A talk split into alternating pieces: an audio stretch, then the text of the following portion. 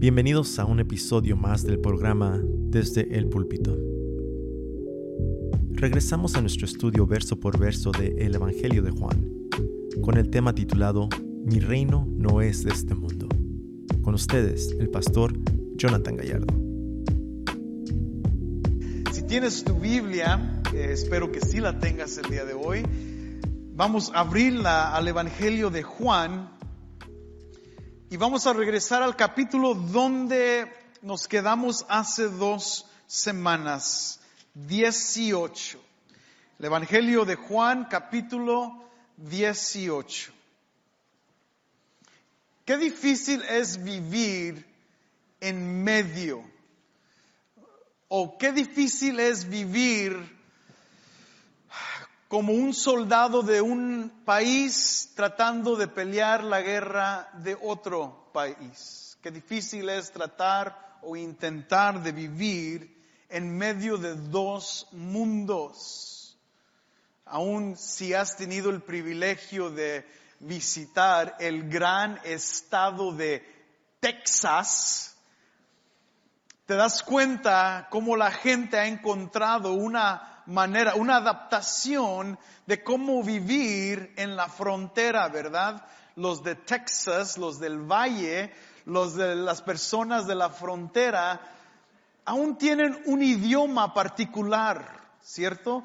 Eh, el pastor Andrés creció alrededor del área del sur de Texas, del valle, y tiene una manera de hablar en inglés particular que se es conocido como Spanglish, ¿verdad? O Tex-Mex o chicano, lenguaje chicano, donde mixtan las palabras de inglés con las del español, ¿verdad? ¿De dónde creen que llegó la palabra el parking?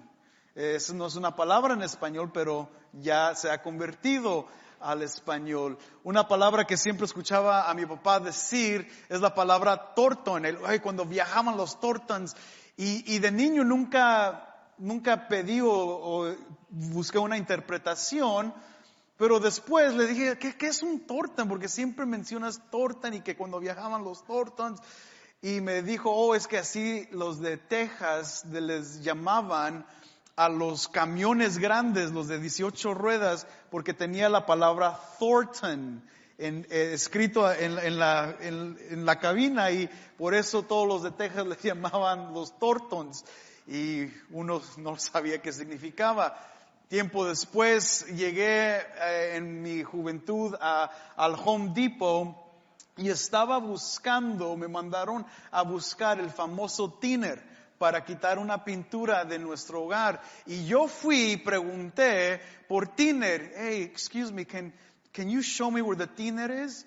Eh, y, y, ellos me dijeron, what? Tiner? What? Yeah, tiner. El, you know, that it takes away the paint, remueve la pintura. Oh, you want paint thinner. Oh, oh, that's what it is. Y yo toda mi vida pensé que se llamaba thinner, pero it's paint thinner. Es difícil vivir en medio de dos mundos. Te inventas, te tienes que adaptar, acoplar, vivir en medio de los dos. Y a veces uno te rechaza por el otro, pero sabemos que al final de cuentas uno tiene que decidir qué mundo, en qué mundo va a vivir, de qué mundo va a ser, de qué cultura va a ser. Y no es nada diferente que en el aspecto espiritual.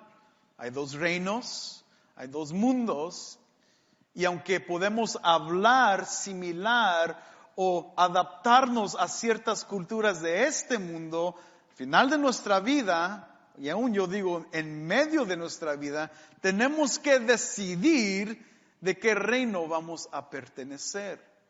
Y eso se ve evidente en esta breve introducción de la última, el último rechazo de Pedro con Jesús. Aquí vemos lo que Pedro mismo va a tener que enfrentar intentando vivir entre dos mundos. Si recuerdas, Pedro ya ha rechazado a Jesús una vez y en estos últimos versículos del 25 al 27 que nos dan una introducción a la nueva escena de la película, Pedro lo rechaza la segunda y la tercera vez. Vamos a recordarnos un poco lo que está sucediendo aquí. En el versículo 25 del capítulo 18 dice lo siguiente. Simón Pedro estaba de pie, calentándose, y le preguntaron, ¿no eres tú también uno de sus discípulos? No lo soy, dijo Pedro, negándolo.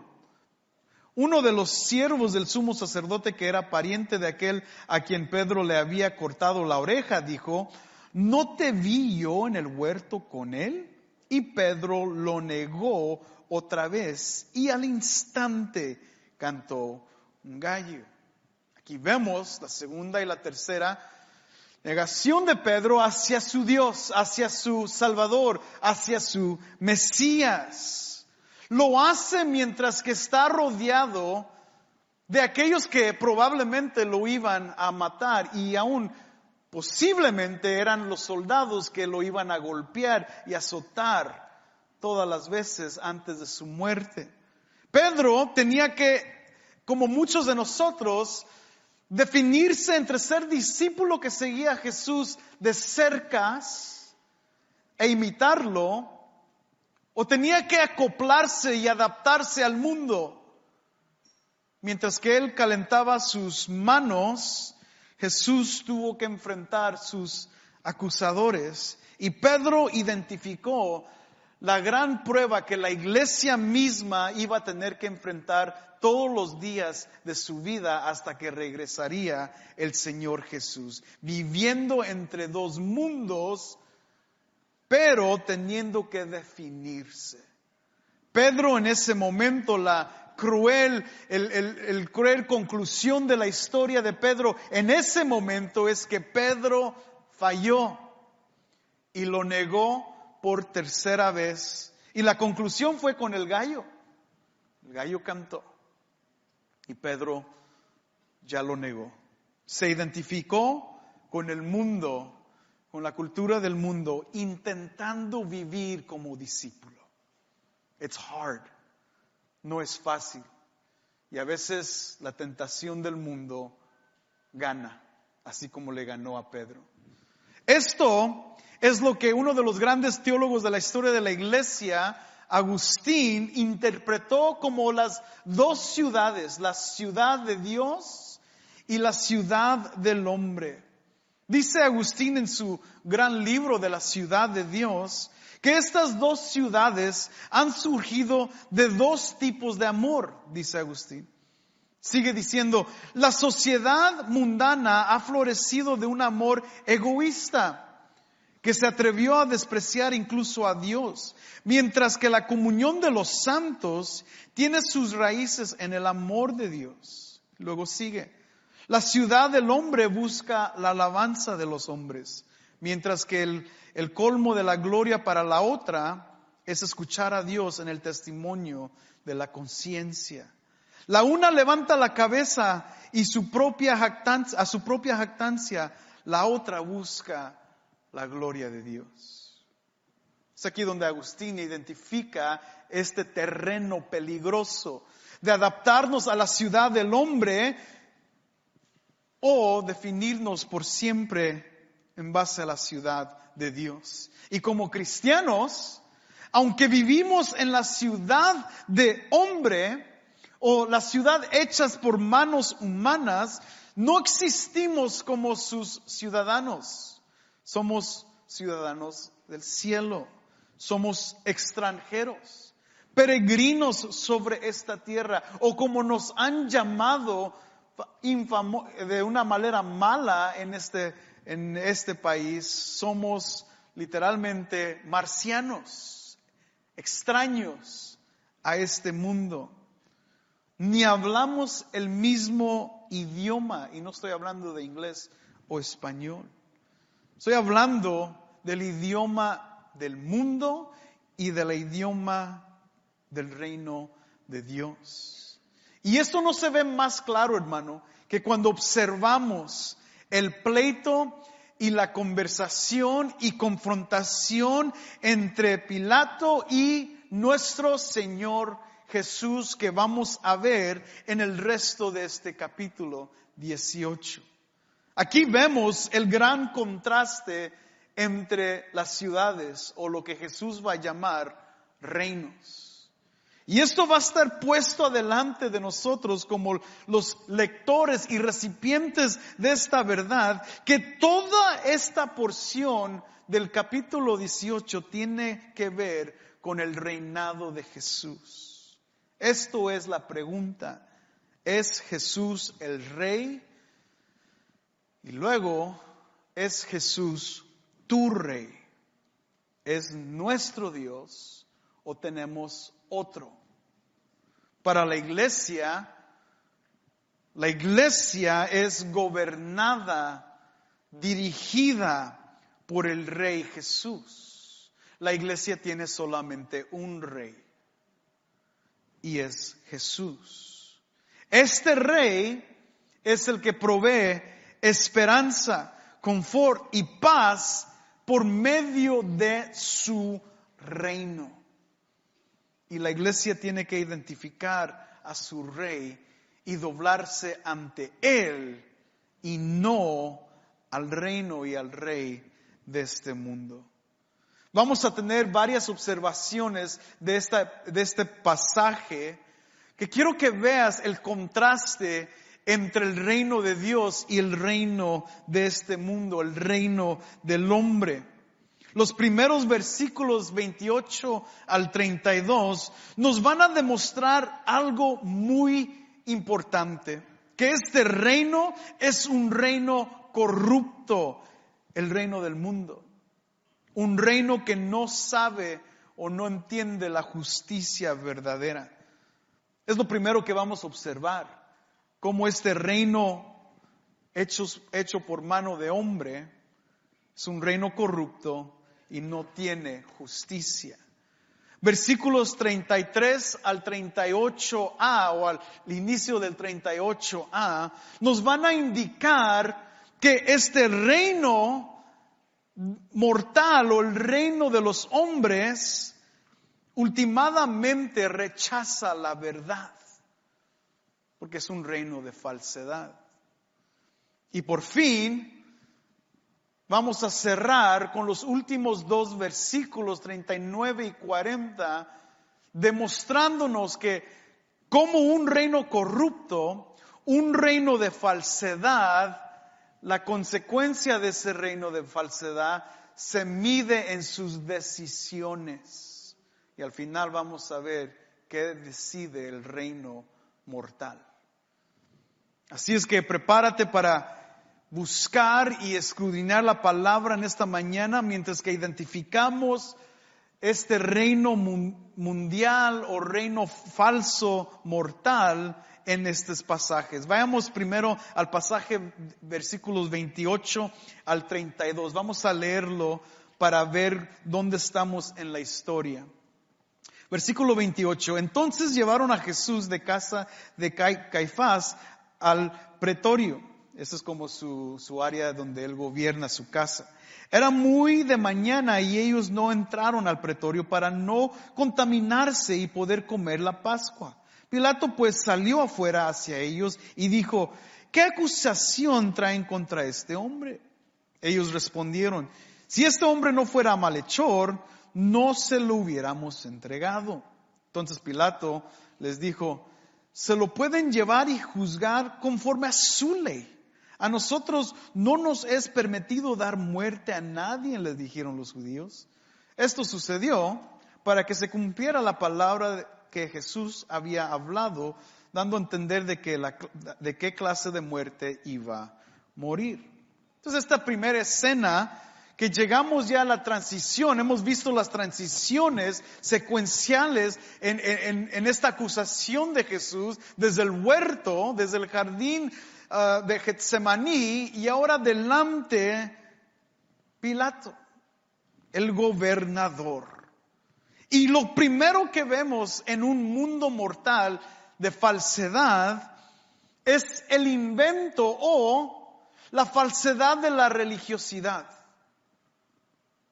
Claro, Aquellos que están en contra de la iglesia, en contra de Dios, siempre tienen algo malo que decir acerca de la religión. Y en parte tienen toda la razón, porque cuando observamos religión, entendemos que las religiones de este mundo fueron creadas por este mundo. Y por eso hay corrupción. Por eso hay tanta hipocresía y falsedad. Aun cuando cristianos convierten a la iglesia en su religión, también existe la hipocresía. No somos exentos a esto. Pero esta falsedad se demuestra en el espíritu religioso que al traer Jesús a Pilato, no querían entrar más adentro porque de acuerdo a su ley oral, los judíos no se podían mezclar con, con los gentiles, se, iban a manchar o contaminar y por consecuencia no iban a poder tomar la Pascua, una famoso, famosa cena, la, la cual el, el pueblo judío siempre celebraba desde el libro de Éxodo. No nos podemos manchar las manos con este tal rey.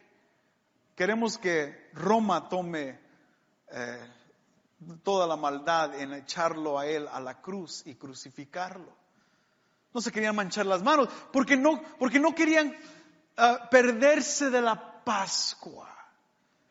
Sin embargo, la ironía aquí es que la Pascua se celebraba por la muerte de, un cordero inocente y la sangre se derramó para proteger a la gente de Dios y los mismos judíos estaban entregando al inocente Señor en las manos de un rey pagano para que él derribara su sangre sobre todo el pueblo. Ahora, es interesante este, eh, eh, esta escena porque Pilato no es un amigo de los judíos. Pilato, de hecho, tenemos mucha historia, aparte de la Biblia, de historiadores que observaban la vida de Pilato como un déspota total, especialmente con los judíos. Como veremos después en el capítulo 19, cuando lo acusan de ser ah, traicionero a César, Pilato inmediatamente se dobla porque lo único que quiere Pilato en su vida es hacerle la barba al emperador. Quiere estar a su lado bueno. Quiere ganarse el puesto y el prestigio para al final de su vida retirarse en lujo total. Pero Pilato es gobernador del año 26 al 36 del año de Cristo. Y existe durante este tiempo gobernando con mano fuerte sobre los judíos. De hecho, en Lucas capítulo 13 hay un versículo, el versículo 1, que nos cuenta la historia que la sangre del sacrificio de los judíos estaba mezclada con la propia sangre de ellos. Queriendo decir que Pilato mató a varios de los judíos y mezcló su sangre junto con los del sacrificio. O sea, él no los tenía, él no los consideraba para nada a los judíos. Y aquí tenemos a los líderes del mundo judío yendo a Pilato y entregándoles al Señor Jesús. Como un típico crimen, un criminal, un típico ladrón como cualquiera otra persona y ellos saben por qué se lo quieren entregar y Pilato también reconoce por qué se lo entregan. Ellos vienen a él porque no pueden tomar la decisión de la muerte de Jesús de acuerdo a su ley, especialmente antes de la Pascua. Fíjate la corrupción religiosa. En unos capítulos antes, Querían apedrear a Jesús y matarlo a pedradas. Pero ahora se quieren lavar las manos y quieren que Pilato tome la decisión. Pilato reconoce y por eso dice, ¿qué crimen ha hecho? ¿De qué lo están acusando? ¿Cuál es el problema? Díganme qué legalmente puedo hacer para, para llevarlo a su muerte. En el versículo 32 sabemos que Jesús ya había profetizado esto en el capítulo 12, ¿verdad? Que cuando Él sea eh, levantado, Él traerá muchos a Él. Jesús ya sabía que iba a morir en la cruz y los judíos no querían algo menos que eso. No que lo metieran a la cárcel por toda su vida, no querían un life sentence, no querían parole, no querían algo leve, querían muerte en una cruz. En primer lugar, para desacreditarlo, y en segundo lugar, segundo lugar, para que todos vean y caiga sea la vergüenza para todos sus seguidores, que su líder está colgando en una cruz como un criminal de cualquiera. Como un criminal que se merecía una muerte tan vergonzosa, como un criminal que no merecía ni un justo juicio. Merecía muerte y los líderes fueron con él y le dijeron, tómenlo, tú mátalo, no queremos su sangre en nuestras manos. Pero Pilato dice, no, Ustedes, háganlo de acuerdo a su ley. Se están aventando uno al otro la, bolita, no, you take no, we take, y, y, se lo están llevando, no, no, no queremos, ninguno se lo quería manchar, y Pilato quería organizar esto de acuerdo a su ley romana. No había ninguna acusación que él podía ver porque no la escuchó de ellos. La respuesta de los judíos es, él vive haciendo la maldad, literalmente en el griego es la frase.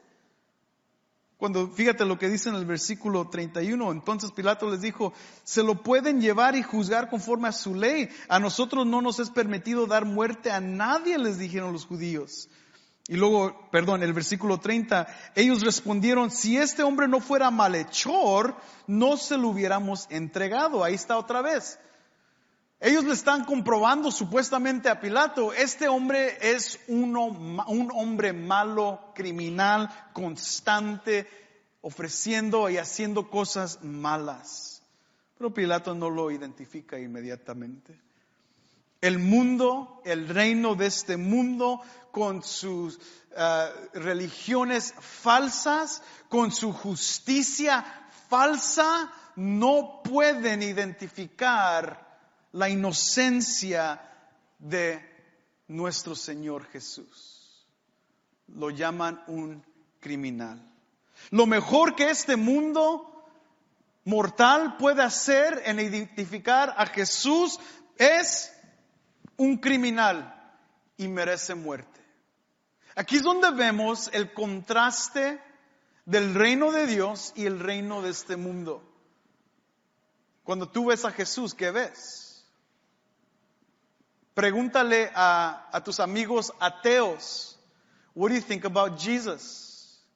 Pregúntale a tus amigos que odian la iglesia y la religión, ¿qué crees de Dios? ¿Qué crees de la iglesia?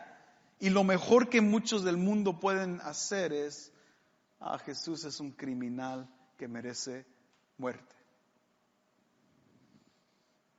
Este mundo es lo que identifica y cómo utiliza su mirada sobre este hombre, sobre Jesús, y llegan a esa conclusión. Merece muerte.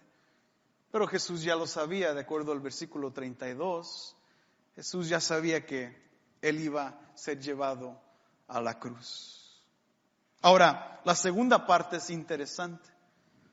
La segunda parte ya vemos un poco más este contraste entre reinos suceder, porque ahora tenemos la conversación de Jesús y Pilato uno a uno.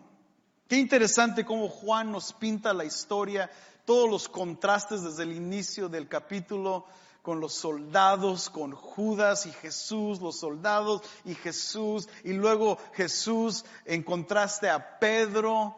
Y ahora tenemos Jesús y Pilato. Gran contraste de reinos dos reyes de dos diferentes reinos. Y aquí los vemos conversar. Y fíjate, inmediatamente la conversación que inicia Pilato en los versículos 33 en adelante. Aquí está la segunda observación que estamos viendo de un mundo o un reino de falsedad que rechaza la verdad.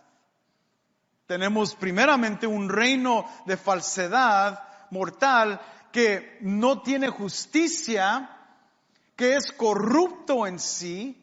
Y ahora aquí vemos también que este mismo reino es aquel reino que rechaza la verdad. Observa el versículo 33. Pilato volvió a entrar al pretorio y llamó a Jesús y le preguntó, ¿eres tú el rey de los judíos? Aquí está la pregunta, amigo. Aquí está el tesis, aquí está el lema de esta porción bíblica, el reinado de Jesús. Pilato no le pregunta qué hizo malo, si es inocente o si es culpable, ni le pregunta su nombre. ¿Eres rey? Directamente asaltando su posición, supuestamente. ¿Quieres saber si este es alguien que va a ir en contra de su reinado? Pero al observarlo, Pilato pregunta de una manera también sarcástica, ¿eres rey? ¿Acaso eres? Y eso lo podemos ver cuando él le responde a Jesús en unos versículos después. Pero esta observación primeramente es hacia su reinado, viendo su apariencia física de un esclavo. ¿A poco eres rey? Pero al preguntar esto, Pilato no solamente pregunta para interrogarlo o, burlarse de él, pero realmente tiene una connotación política. ¿Acaso hay otro rey en Judea? El último rey que existió adentro del reino romano era Herodes. Y él ya está muerto. Y no, y Roma no ha puesto ningún otro rey en Judea. Aquí el que mando, Pilato está diciendo supuestamente en su mente, el que manda soy yo. There's no other king here. No hay otro rey aquí. No reconocemos a otro rey. ¿Quién eres tú? ¿Acaso tú eres un rey? Y si eres un rey, ¿qué tipo de rey eres? Porque aparentemente Estás vestido de esclavo. Imagínate a Jesús desvelado. ¿Por qué? Sus discípulos estaban dormidos mientras que él oraba, ¿verdad? Ellos tomaron su siesta, ellos están descansaditos. Y probablemente ellos están, han regresado a su casa a dormir. O ya que son como las seis de la mañana, de acuerdo a la descripción aquí, Probablemente se están despertando, están tomando su cafecito con sus conchas en la mañana y Jesús se ha desvelado, ha orado y luego ha sido entregado, toda la noche ha sido acusado, ha estado de pie delante a personas, los judíos, los líderes y ahora delante de Pilato, cansado, fatigado, se le ve. Y Pilato lo examina y lo ve y dice, ¿a poco tú eres rey? Pero es cuando Jesús en los versículos 34 al 35, fíjate cómo responde Jesús. Jesús respondió, ¿esto lo dices por tu cuenta o porque otros te lo han dicho a mí? Versículo 35. Pilato contestó, ¿acaso soy yo judío? Tu nación y los principales sacerdotes te entregaron a mí. ¿Qué has hecho? Ahí está la interpretación de Pilato entonces sí viene no solamente por su persona o por su cuestionamiento político, pero también ha sido influenciado por la postura de los judíos. Ellos le dijeron que se creía rey. Pilato no solamente políticamente quiere ah, averiguar esto, pero luego quiere saber como rey qué está haciendo o qué planifica hacer si es que es rey de los judíos. Cuando Jesús le responde, Pilato inmediatamente, sarcásticamente, responde, ah, ah, yo no soy judío, yo no conozco tus leyes, es tu gente quien me entregó. quien te entregó. Y, y tienes que observar esto mientras lees las escrituras. Juan está escribiendo esto para no solamente culpar a Roma, sino al mundo judío y todos aquellos que estaban ahí en esos momentos. No presente físicamente, pero aquellos que fueron impactados por el ministerio de Jesús. O sea, que como los romanos son culpables, también todos aquellos, especialmente el pueblo judío y la nación judía, es culpable por entregar a Jesús. Por eso Pilato eh, eh, escribe lo que dice Pilato cuando dice, tu gente, tu nación te entregó a mí. ¿Qué has hecho malo? Y aquí está, hermano. Esta respuesta que dice Jesús en el versículo 36 es la gran división entre reinos. Observa conmigo lo que responde Jesús en el versículo 36. Mi reino no es de este mundo. Si mi reino fuera de este mundo, entonces mis servidores pelearán para que yo no fuera entregado a, los judíos. Pero ahora mi reino no es de aquí. ¿Escuchas el énfasis? Puedes leer el énfasis aquí dos veces. Mi reino no es de este mundo. Mi reino no es de aquí. Yo no soy un rey como tú has anticipado o esperado. Y es obvio, ¿verdad? Porque Pilato mismo le pregunta, ¿acaso tú eres rey? Imagínate a Jesús vestido de rey como los judíos querían ver a su Mesías con una corona, con, con, con, armadura de oro, con algo que los que todos iban a poder decir, ya este es un rey. Pero Jesús no era así. ¿Por qué? Porque Jesús mismo dice, mi, reino no es de este mundo. En primer lugar, mi reino, para apaciguar tu aspecto político a Pilato, mi reino no es violento, no te preocupes. I'm not gonna fight. No voy a pelear. No somos como los reinos que el mundo, caracterizados por este mundo violento. Acaban, Roma acaba de pelear los macedonios y tomar el mundo griego por poder y por la espada. Recuerda, eh, los griegos eran los, los de sabiduría y los lectores y los filósofos. Los romanos eran los de la espada. Ellos son los que crearon el, el coliseo y los, los juegos de gladiadores. Estos eran violentos y Jesús dice, mi reino no es de, de este mundo. O sea, yo no soy rey de un reino que va, viene a pelear contra ti. Luego le dice, mis servidores ni están aquí. O sea, si fuera yo un rey de este mundo, tuviera mi ejército. Pero no están, no somos violentos. No venimos a tomar esta tierra. Otro aspecto del reino de Dios es que Jesús, observando la circunstancia, fíjate cómo es Jesús. Al decir que mi reino no es de este mundo, identifica que las leyes de reinos en el mundo no aplican a, él. ¿Quién puso a Pilato con poder? El emperador. El reino de este mundo, especialmente Pilato que está interrogándolo y que le está preguntando, Jesús mismo dice, en mi reino no es de este mundo, a ti te pusieron, brother. Alguien te puso a ti. Y los reinos de este mundo, todos vienen por medio de poder de la gente. El que tiene el ejército más grande, el que tiene el ejército más violento, el que tiene el ejército más lleno de, gente que sabe pelear, son aquellos que conquistan más. Pero el reino de Dios no es conquistado con armas o con gente. Cristo no ha sido puesto rey, Cristo siempre ha sido rey. Mi reino no es de este mundo, dice Jesús. A mí no me pusieron. No one placed me. No one named me king. Nadie votó por mí. Nadie dijo que yo sería el mejor candidato de ser rey. Yo siempre he sido rey. Mi reino no es de este mundo. Mi reino tampoco está buscando terreno.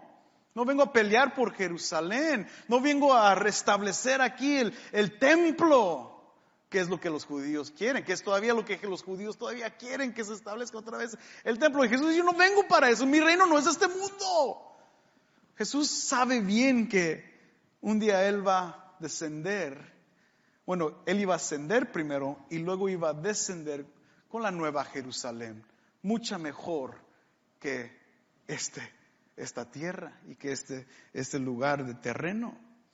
Este reino no origina con los poderes de este mundo, porque es un reino celestial que tiene su poder del Padre celestial. El, poder de Cristo Jesús no se encuentra en su gente, se encuentra en el Padre. Eternamente, desde el antes del principio, su reino siempre estaba en control. Es un problema hoy en día pensar como iglesia que debemos de tomar control de este mundo y de esta tierra para que nuestro evangelio realmente tenga poder. En los años 60, 70, del 1960, 70, un, teólogo, pastor, ah, que estaba enseñando en el seminario Fuller Theological Seminary en California, se llama Peter Wagner es que escribió muchos libros de guerra espiritual. Ah, fue muy influyente en el mundo carismático y escribe en su libro acerca de guerra espiritual que el cristiano debe tener poder y tomar poderío de los siete montes de influencia en este mundo. Los siete montes, de acuerdo a Peter Wagner, son la religión, el monte de la religión, el monte de la familia, la educación, la, media, el gobierno, las artes y entretenimiento y el negocio. Son siete. Religion, family, education, media, government, arts y business, negocio. Estas son las áreas que de gran influencia en el mundo y Peter Wagner dice, como iglesia tenemos que tomar control de estas áreas para poder traer el reino de Dios. Y Jesús dice, pero mi reino no es de este mundo. No vivimos de acuerdo a los moldes de este mundo y no estamos aquí para conquistar los montes de este mundo. Estamos aquí para predicar el Evangelio de Dios y escucha, nomás escucha, escucha, escucha cómo responde Jesús en este diálogo. Después de que él dice, mi reino no es de este mundo, dice Pilato en el versículo 37, así que tú eres rey. Le dijo Pilato, tú dices que soy rey, respondió Jesús. Para esto, escucha, escucha iglesia, para esto yo he nacido y para esto he venido. ¿Escuchaste? Ahí, ahí no vas a que parar ahí. Para esto yo he nacido y para esto yo he venido al mundo. O sea, aquí, aquí Él va a dar la razón de su existencia, su encarnación. Aquí pone su propósito aquí. Y fíjate, mi reino no es de este mundo. No va a decir yo fui puesto aquí para pelear y para tomar control de Judea y de todo el planeta. Todo el planeta va a caer bajo de mi autoridad. O, vine a hacer guerra en contra los romanos. Vine a tomar la tierra otra vez para los judíos. no, no. Fíjate lo que Jesús va a decir. Esta es la razón. Esto es lo que dice Jesús de su propio ministerio.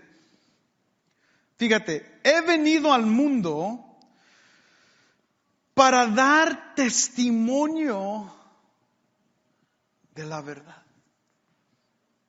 ¿Escuchaste? Para dar testimonio de la verdad. ¿Cómo saben que es testimonio? Porque todo lo es, todo el que es de la verdad escucha mi voz. Su reino era un reino de verdad, de palabras, de enseñanza. Cuando tú y yo identificamos y somos de este reino de Jesús, entendemos que nuestro trabajo, nuestro deber es enfático. Estamos aquí para predicar el Evangelio de verdad y demostrarle al mundo lo que es la verdad. No estamos para conquistar montes, hermano. No estamos para construir nuestras montañas propias en este mundo. Jesús lo ha dicho, mi reino no es de este mundo. Voltea, me fascina como el apóstol Pedro lo dice en primera de Pedro. Fíjate esto, estas palabras de Pedro. Capítulo 2, primera de Pedro capítulo 2, versículo 11. Dice así, amados, les ruego que, les ruego como a extranjeros y peregrinos, que se abstengan de las pasiones carnales que combaten contra el alma Mantengan entre los gentiles una conducta irreprochable a fin de que en ello, de que aquello que les columnían como malhechores, ellos por razón de las buenas obras de ustedes, al considerarlas, glorificarán a Dios en el día de la visitación. Peregrinos y extranjeros, dice Pedro. Al final de todo, los que culpan a, a la iglesia llegarán a ver la gloria de Dios en nuestras palabras y acciones. Fíjate, Pedro sigue en el versículo 16, anden como libres, pero no usen la libertad como pretexto para la maldad, sino empleanla como siervos de Dios. Honren a todos, fíjate, honren a todos, amen a los hermanos, teman a Dios y luego ¿qué dice? Honre al rey. Teman a Dios y vamos a tomar control del reinado aquí en la tierra. Los emperadores eran malos. Los emperadores no eran amigos de los cristianos, ¿ok? Los emperadores odiaban a los cristianos y los próximos 300 años de la historia de la iglesia demuestran qué tanto odio tenían los emperadores contra los cristianos. Pedro no dice, hagan guerra contra los emperadores porque los van a matar. Honor them. What? ¿Sabes por qué? Porque el reino de Dios no es de este mundo. Tú sigue orando por ellos. ¿Estás de acuerdo con Biden o no? Sigue orando por él. ¿Estás de acuerdo con la política de este, de este estado de Illinois? Doesn't matter. Ora. Tu reino no es de este mundo. El problema es cuando nos identificamos con el reino de este mundo, es donde nuestra alianza se empieza a doblar. Al fin, entendemos que este reino es el reino de las palabras de Dios, porque Jesús dice, los que escuchan mi voz conocen la verdad, es palabra de Dios. Es una revelación de verdad. Jesús no está afirmando verdades, Jesús es verdad. Y trae la verdad a este mundo y aquellos que se ligan son aquellos que oyen y obedecen a Jesús. No solamente afirman sus ideas correctas. Por eso cuando Jesús hace la prueba a Pilato, entonces Pilato, ¿qué responde? Fíjate la respuesta de Pilato. ¿Qué es la verdad? Él no contesta y no toma la decisión apropiada, pero evita la respuesta evita el conflicto y se regresa a los judíos. Jesús le dice, hay otro reino. Jesús le está dando una oportunidad allí para aliarse con el reino de Dios y Pilato dice, ¿qué es verdad? You don't know what truth is. I don't know what truth is. No one knows what truth is.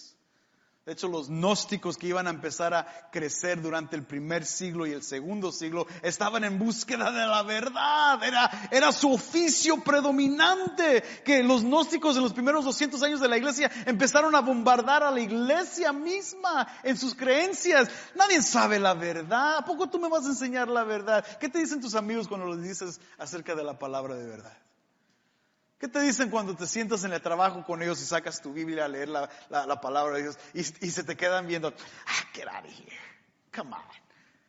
Come on. You think, you think that's true? ¿Tú crees que eso es verdad? ¿A poco? ¿Qué es lo que te está enseñando tu pastorcito? Come on. Ahí nomás te quieren quitar el dinero, esa es religión, eso es pura falsedad. ¿Qué te dicen tus amigos? O sea, no one knows the truth. Si, si, si morimos, algunos vamos a quedar, nos vamos a hacer polvo, si hay un cielo, nos vamos a ir al cielo porque Dios no es malo, no nos va a mandar al infierno. It's okay, everyone. Ellos que creen en Mohammed, ellos creen acá en Krishna, ellos creen acá en otras religiones, todos al fin de cuentas van a llegar al cielo. ¿Qué es verdad? Ahí estuvo la decisión de Pilato. Adoptar y quedarse en su reino. Y esto es increíble porque irónicamente Pilato, en el versículo 38 y 39, correctamente dice que Jesús es inocente. He's innocent. No encuentro nada malo. Dice unas cosas raras, pero nada digno de muerte, que es lo que los judíos querían, ¿verdad? Entonces Pilato en su astucia, dice, hmm, ok, pues quieren que lo, lo, lo cuelgue, lo mate, ah, bueno, voy a, voy a hacer algo para, para que ellos tomen su decisión. Y, y creo que van a tomar la buena porque pues es, es, obvio que Jesús es inocente. Vayan al, al versículo 38 y aquí está la tercer parte de lo que escoge un mundo corrupto. Pilato le preguntó, ¿qué es la verdad? Y habiendo dicho esto, salió otra vez a donde estaban los judíos y les dijo, yo no he encontrado ningún delito en él, o sea que es inocente. Pero, pero es costumbre entre ustedes que les suelte a alguien durante la fiesta de Pascua. ¿Quieren pues que les suelte al rey de los judíos? Fíjate cómo lo identifica. El rey de los judíos. Ahora esto puede ser sarcasmo, puede ser algo de verdad.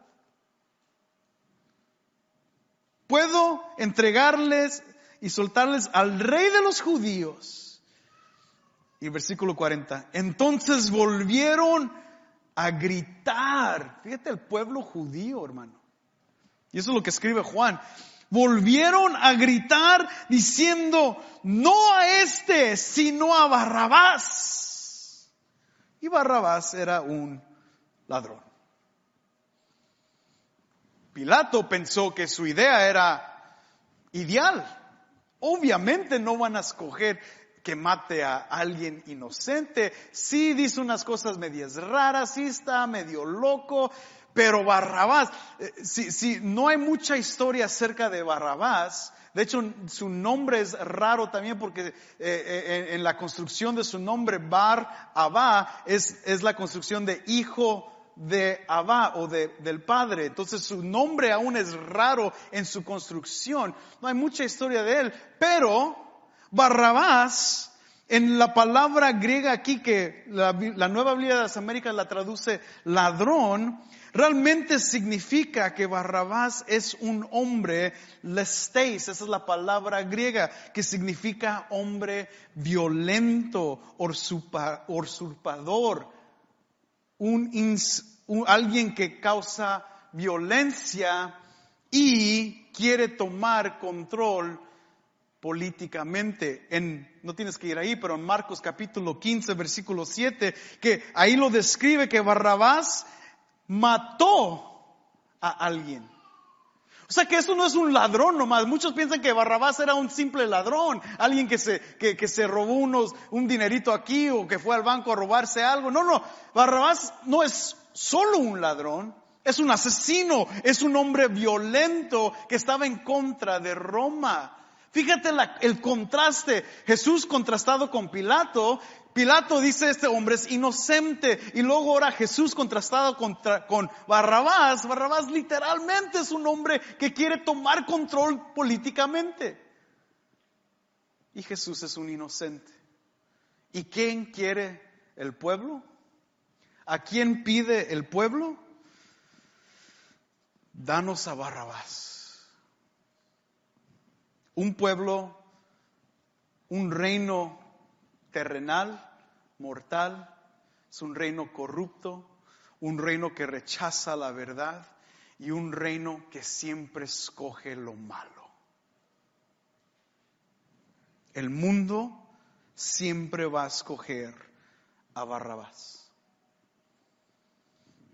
Pueden ver a Jesús en su inocencia, en su belleza y en toda su gloria, pero prefieren a Barrabás. Esto no solamente habla de su, decisión, habla de cómo están ellos internamente. Demuestra su corazón.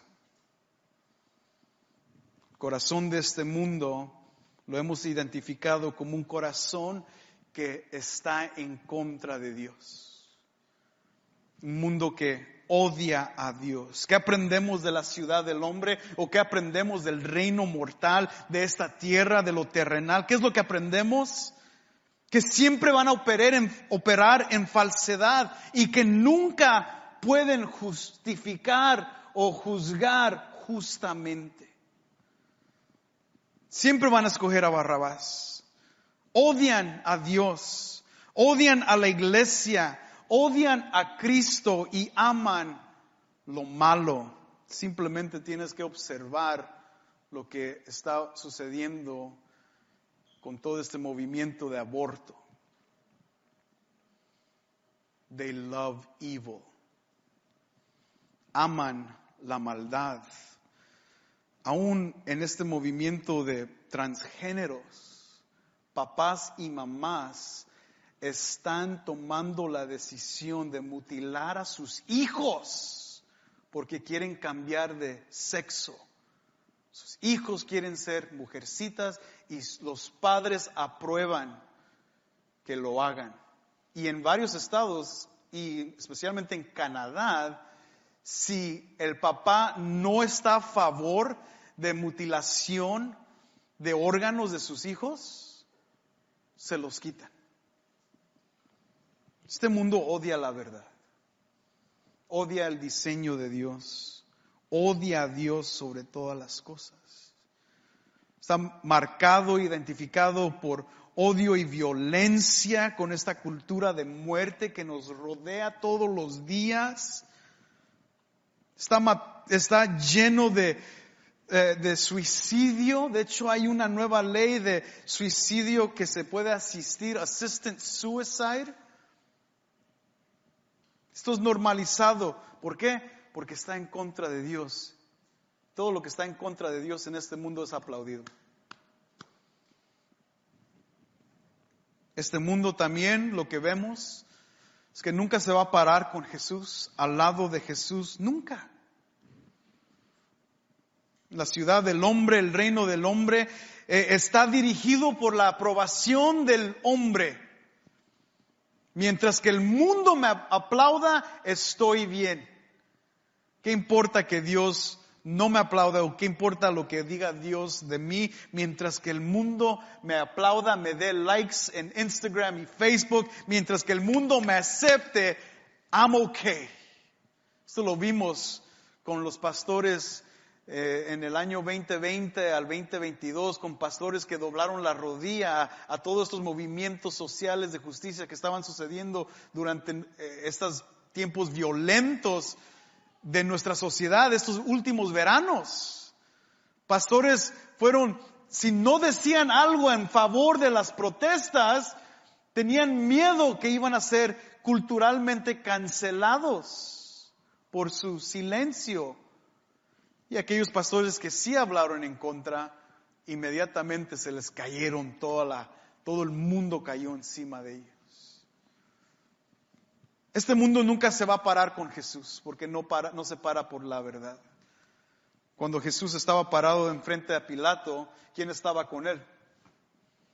Por eso Pilato le pregunta, ¿tú eres un, un, rey? What kind of king are you? Where are your people? ¿Dónde está tu gente? Imagínate Pilato conversando con él en, el pretorio y luego viendo por la ventana, oye, pues no veo ninguna protesta. No veo un ejército, mis soldados no me están alarmando ahorita que, que, viene una gran multitud para tomar a Jesús. No, no, veo a nadie. ¿En qué tipo de rey eres? ¿Dónde está tu reino? Nadie está con Jesús. Este mundo nunca va a estar con Jesús. Por eso, hermano, cuando este mundo grita sus falsedades y errores, tienes que darte cuenta si tú vas a estar al lado de Jesús o vas a buscar el favor y la aprobación del hombre. Y a veces, mientras blasfeman a Jesús, nos quedamos callados para no, para que no digan nada de nosotros. Okay, don't say nothing, just ora por ellos. Hay que seguir adelante como un hermano, hay que meternos en broncas, déjalos que ellos se hagan garras. Nadie se para con Jesús cuando existen en el reino de maldad. Y lo último que aprendemos es que este mundo acepta a los suyos. Cuando vieron a Jesús y vieron a Barrabás, querían a alguien como ellos. Give us Barabbas, danos a Barrabás. Nunca se van a parar con Jesús y nunca van a escoger a Jesús. Por eso, mientras que vivimos en estos dos reinos, al fin de cuentas, ¿cuál es el reino que hemos adoptado nosotros? ¿No, hemos adoptado y hemos identificado nuestra ciudadanía con el reino de Dios?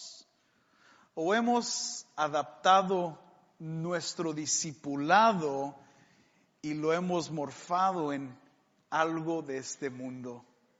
para ser aceptado por este mundo. We can't live in both, friends.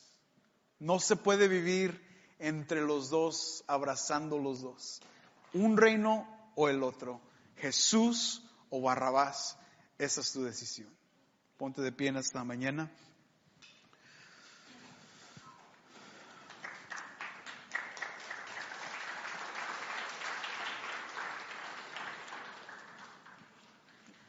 Ayúdame a orar por esta congregación diariamente, iglesia, que sigamos pudiendo pararnos por Jesús.